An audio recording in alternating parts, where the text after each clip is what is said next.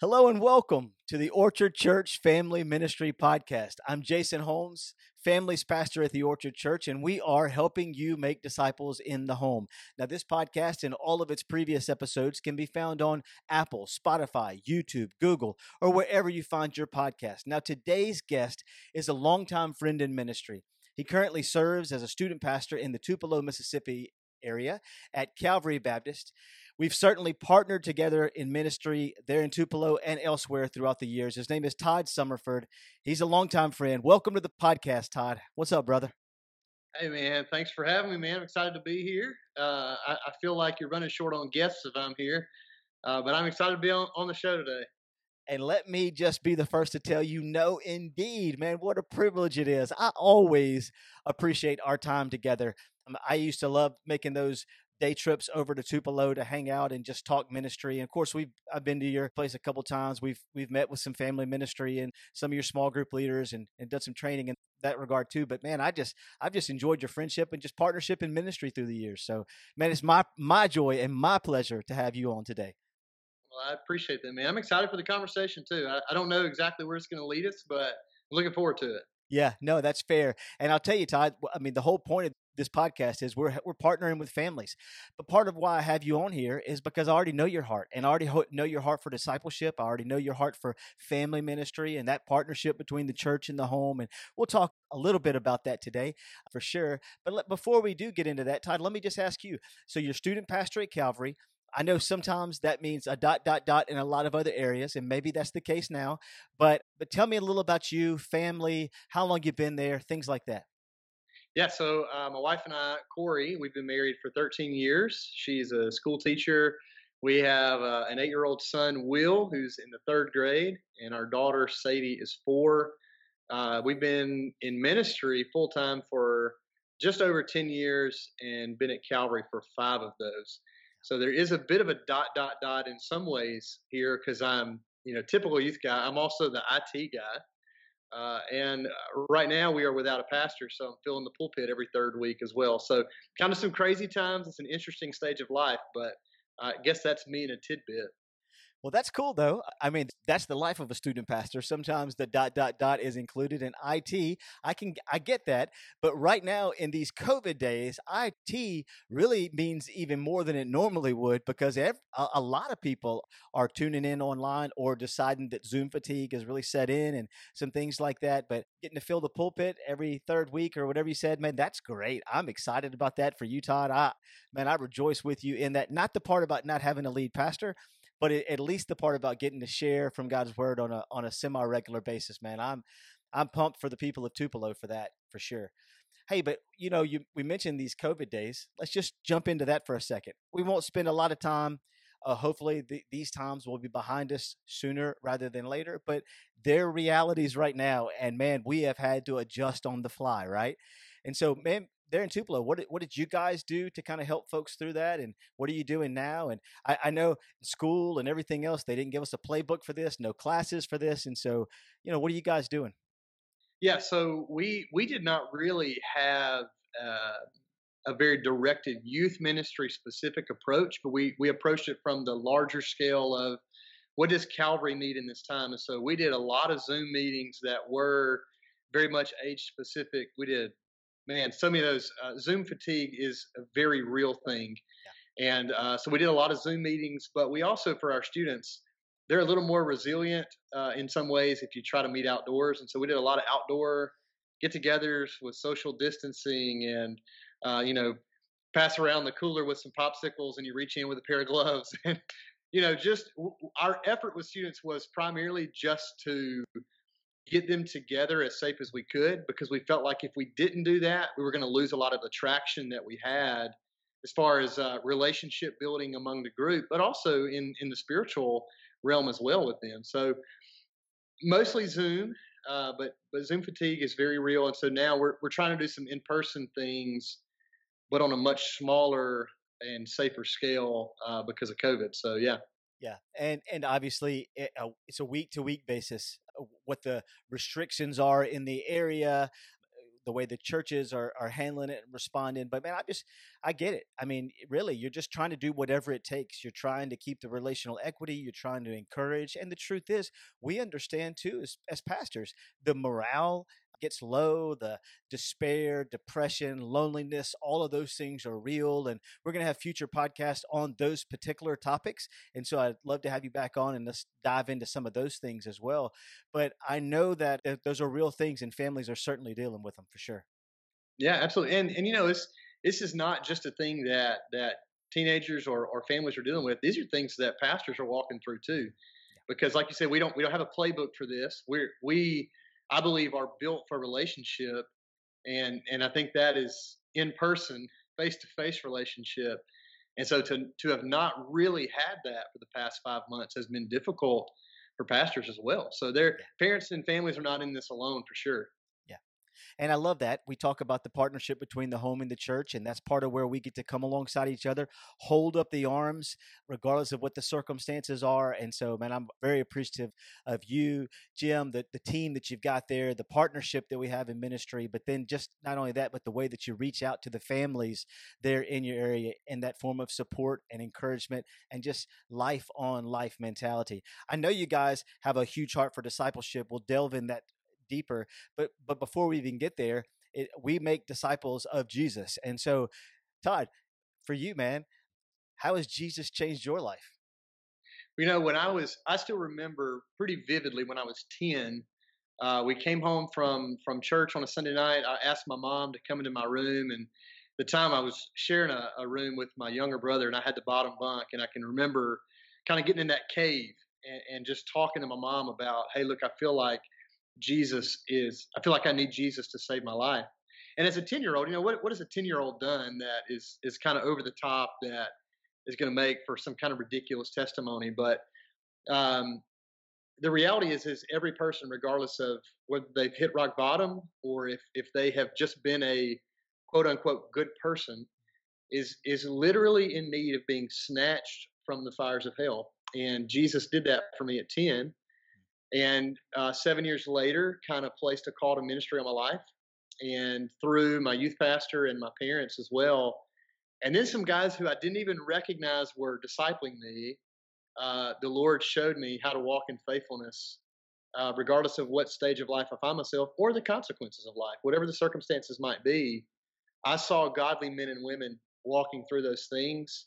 And I didn't realize it at the time, but looking back, that's that was discipleship. And so I, I firmly believe that God would have me where I am now, no matter what. But I also know that those people played a significant role in in my life to this point. Sure.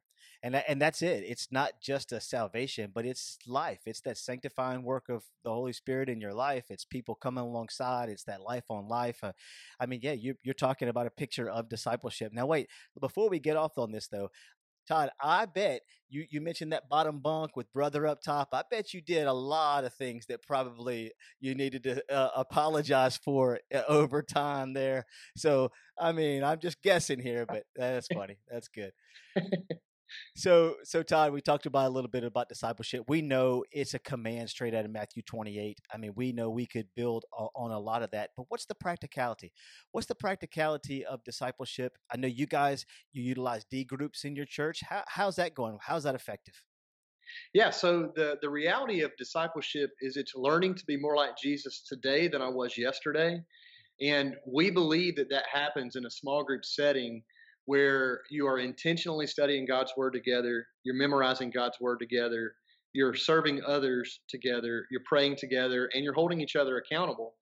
And the reason that that is effective is because it would be very easy to go to a church of 200 or 2,000 and just blend in. And for someone to not know from one week to the next, oh, you know, uh, Todd wasn't here this week. I should probably follow up with him. But if you miss that D group meeting, you know you've got three or four other people who are going to call you as soon as they leave that meeting and say, "Hey, what's up, man? You weren't here. What what's the problem?" And they're going to hold you to the covenant. We call them covenant groups for our students because they make a covenant that this matters. Um, and so the reason that it works is, I think, primarily, but or not primarily, but one reason is because of the accountability. But I also think we see Jesus do the same thing with his disciples. Um, but it only works because God makes it work. And I think we have to stress that. Uh, discipleship is not a legalistic approach to maintaining salvation. Jesus maintains our salvation and only mm-hmm. He. Uh, but discipleship is us coming alongside Him and experiencing the Holy Spirit work in us to make us more like Him. And the spiritual disciplines only help us do that. Yeah, I love that. I love what you were saying that folks don't slip through the cracks. Um, it's a reminder that they matter, and it's a reminder of the bigger picture of I mean, when we trust Christ with our life, we now get to trust Christ with the details of life. And so, hit me that, hit me with that again, Todd. Uh, mention some of those things again that that you guys utilize within your uh, D groups or co- covenant groups, I believe is what you said they they're called in your student ministry. Hit me up with a couple of those uh, details there again. Yeah, so we say every group uh, we train our leaders five things have to be a part of every group. The first thing is God's Word is the textbook. So you study God's Word together. The second thing is you memorize the textbook. The third thing is within the group, every single person prays out loud every week. Uh, and so you do prayer requests and those types of things. The fourth thing is that you serve together as a as a discipleship group. And then the last thing is you hold each other accountable. And if, if one of those things is missing, the I guess the, the success of the D group is only dependent on Jesus, mm-hmm. but the effectiveness of the group can suffer if you leave out one of those things because you're missing the full scope of discipleship. And part of that accountability, part of that brotherhood, sisterhood, I suppose, or part of that life on life with people, I, I suppose some of those things could be overwhelming to some at first. And so I'm sure there's a, a gradual learning each other, getting more comfortable with each other along the way. And certainly the the more you put God's textbook, as you say, into your heart, the more you begin to uh, overflow, live it out. I suppose the comfort level begins to increase. And and uh, um, is that fair to say? Yeah, absolutely. And, and I think that's why we tell our people the, the effort is that groups will meet together anywhere from 12 months to 18 months in their closed groups. Mm-hmm. So once the group begins, you're not going to six months in add somebody to it because when you do that, the the accountability level is going to plummet. And so we we keep them a closed group for as long as the group needs to meet because that, as you said, the accountability is going to build over time as you become more comfortable with somebody holding you accountable. Yeah, and so and let me just say this too. I'm assuming, uh, Todd, that that a, a D group, a covenant group, is a uh, is what where you're heading towards. So certainly you have bigger opportunities larger group settings where entry points are, are, are set up along the way, but your covenant groups, uh, they're meant to be just that. It's a covenant between probably the the the people together and the leader or leaders there within that, right? Yeah, absolutely. So we we want every student and every, every church member to be involved in three different areas or three different settings in the church. That's the large group, and so that's corporate worship. We want every member to be involved in a small group, and we we use Sunday school for that, the traditional Sunday school model. And then we want every person to be in a D group. And so it is a process. You don't just you don't um, if you're involved in a D group, but you're not in a large group setting, then you're missing a significant part of discipleship. And vice versa. If you leave one out, then um, your walk is going to suffer to some degree because you're missing a vital piece of that. So we, we do try to move people through that pathway. Yeah, no, I I'm totally down. I love I love strategic discipleship pathways. I love that that uh, that element where anybody at any time can enter enter in and there's a place for them because again that goes back to you matter that goes back to mm-hmm. hey this matters to you too and we want you to experience that and sometimes it's hey just watch me for a while and you'll see that I really am who I say I am or or these folks are that way they really do care about you and sometimes it does take a minute. Sure. Um, hey let me ask you this though Todd. Practically families how do you partner with the families at home? How do you help them in that disciple we would say uh, parents are the primary disciplers in their home. So, how do we partner with them in that? Yeah, so one of the things that I do is uh, I try to communicate on a week, at least a weekly basis with parents through an email. And a lot of that is like the, you know, it's the announcement things, right? So, hey, don't forget this thing's coming up, turn in your deposits, those kinds of things. But at the beginning of every email, I include what I call one cultural thing. And so I, I take the hot topic that is circul- circulating around at that point and offer my commentary on it. I offer some links to information about that thing, whatever it might be. And then I offer links as well. I include links in the email for um, Christian voices to speak into that. And that's that is a pretty significant effort. That takes a while to do the research and to put that together for parents. Um, and hopefully that will lead to a conversation within the home about whatever this thing is. But the other thing that we do is we are consciously making an effort to push parents toward toward being in a discipleship group within our church family because in order for a parent to truly disciple their child they have to have been discipled at some point. And so our effort is primarily to see parents be discipled and our effort is to help connect them to to people who are doing discipleship who are prepared to lead a discipleship group. And as we move them into that then we use parent meetings and emails and text messages to challenge them to then disciple at home. And we remind them over and over that uh, it, this is your job, but we are so excited to partner with you in that.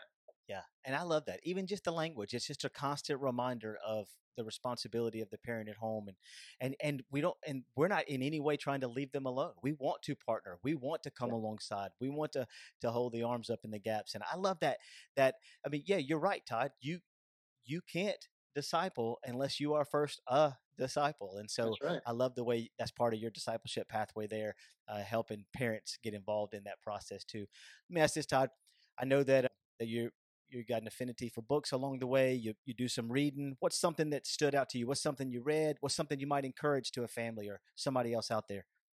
Yeah, so you mentioned this to me before, and you said one book, but um, how about three books? Come on, give it to me. Yeah. So the, the first book that I would highly recommend is is kind of a deep read. It's a it's a pretty thick book, but it's a book by Nancy Pearcey.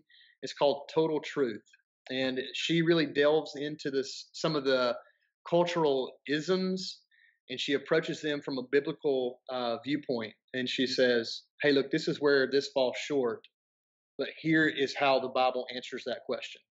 Uh, it's a tremendous read. It's it's kind of heavy. I had to read it for seminary but highly recommend it. I put it in our church library for parents. Um, a little bit of an easier read that is a little more to the point i guess is a book by jim burns and it's called understanding your teen. Sure. And he really just kind of breaks down into some little short chapters and short tidbits about various things that your teenager might be walking through and it tries to he tries to help parents kind of understand uh, why your teenager is acting the way that they are. And then and then here's what you can do to respond to that. Uh, and then the third book is is a book for youth leaders primarily um, but i think it'd be awesome if parents read it and then they came and they said hey how is our church putting this into practice but it's a book by Richard Ross, and it is Student Ministry and the Supremacy of Christ. Fantastic book that has shaped my ministry significantly. So those are three books that I've read each of them multiple times and and big fans of, of those, not just the books, but the authors as well. Yeah, boy, you mentioned Richard Ross. He was leading in student ministry, man, before maybe before we were born. But man, his his heart and his passions uh, for Jesus and the overflow and what student ministry looks like now has totally been transformed over the past 10, 12 years. Um, yeah. And so, yeah, I, I recommend those as well. So, but you and I would both say, parents, families, whoever's listening, if you're only going to read one thing, don't leave out the word. And so, Absolutely. and what's what's a scripture that's always been one of your favorites, or something that's stuck out to you lately? Well, my favorite book is in the whole Bible is probably Daniel. I, I mm-hmm. just love the you get a picture of Israel in captivity, and you get a picture of faithfulness in that. Mm. Um, but my favorite verses, two of them, would be Daniel chapter mm. three, verses seventeen and eighteen. And the Todd paraphrase would be Shadrach, Meshach, and Abednego look at the king and they say, "O king, our God is able to save us from the fire." And they actually say, "And He will save us." Mm. But then in verse 18, they say, But even if he does not, yeah. we will bow to no one and no thing other than God. And I think the culture that, that we are in, there are so many things that are calling for us to bow down, and we need to have Shadrach, Meshach, and Abednego approach and say, when everyone else bows, we will bow to no one but mm-hmm. Christ. And so I love that. I love that passage. That's great, Todd. Man, I tell you, I'm thankful for you. I'm thankful for your constant encouragement in life. I'm thankful for your faithfulness to the hope in the gospel consistently. Thankful for your partnership in ministry. Um, any final words to close? Any encouragement to families out there? Yeah, I think um, I just had a conversation with one of our staff ladies in the office uh, who has a teenage son, and she was telling me about some things that they had found out. And uh, the encouragement that I gave her is something that I think parents need to hear. And that is if your child messes up in life, you do not need to feel like a failure.